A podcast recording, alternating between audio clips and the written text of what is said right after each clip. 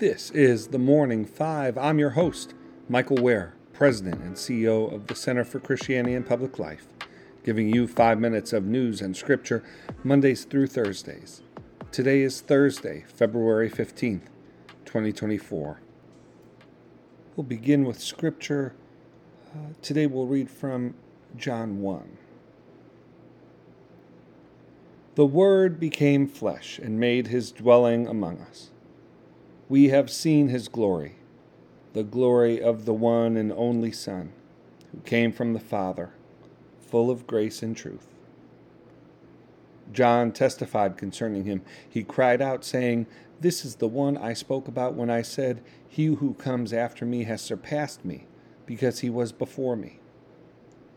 Out of his fullness we have all received grace in place of grace already given. For the law was given through Moses. Grace and truth came through Jesus Christ. No one has ever seen God but the one and only Son, who is himself God and is in closest relationship with the Father, has made him known.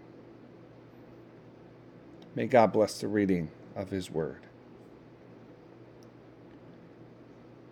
friends, good to be with you for the end of another week of the Morning Five. I'm afraid to say, don't have much positive or even neutral uh, news for you today, but we'll pray over it and we'll learn about it. Let's get right to it.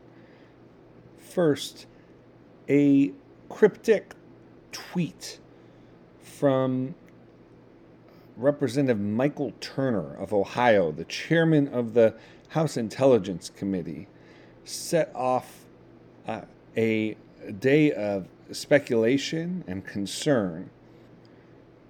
Congressman Turner, in a public statement, called on the administration to release publicly classified information that he said members of Congress had uh, been briefed on. Uh, this is a, a, very unusual re- request. There's been a lot of speculation today about why he made it, both political and policy reasons.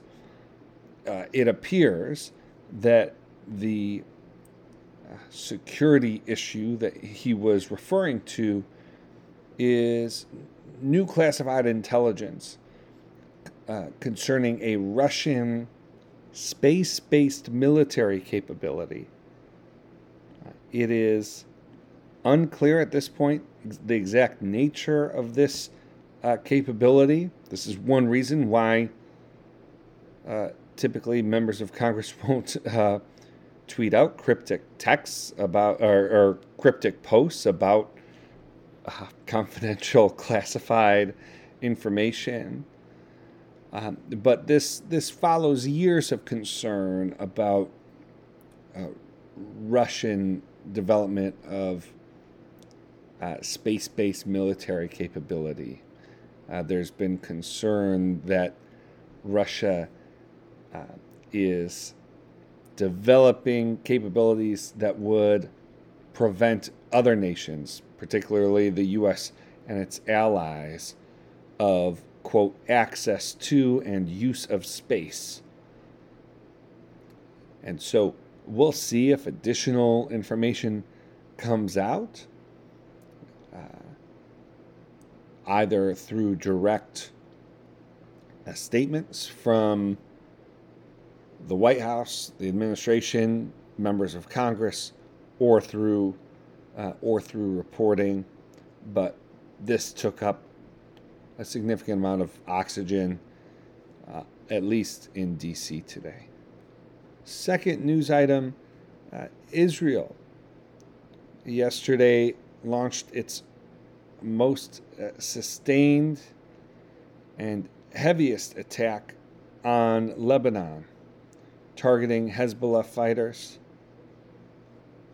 Uh, this comes, uh, as we've discussed, on the heels of negotiations about uh, a, a, a, ceasefire Uh, but uh, the Israeli military action followed a morning attack launched from Lebanon into a northern Israeli town uh, that uh, killed an Israeli woman and wounded eight others. And so Israel has responded. Again, we'll just keep saying it. There's uh, a lot of concern that uh, these kinds of conflicts will grow and will have war spread across the region. Another reason for concern is that uh, this happens at the same time as Israel has just pulled out its delegation from ceasefire talks in Cairo, uh, ceasefire talks regarding the conflict with Hamas. Uh, uh, Prime Minister Netanyahu suggested that unless there's a dramatic change in Hamas's uh, position in the negotiations, there's no hope for for a ceasefire.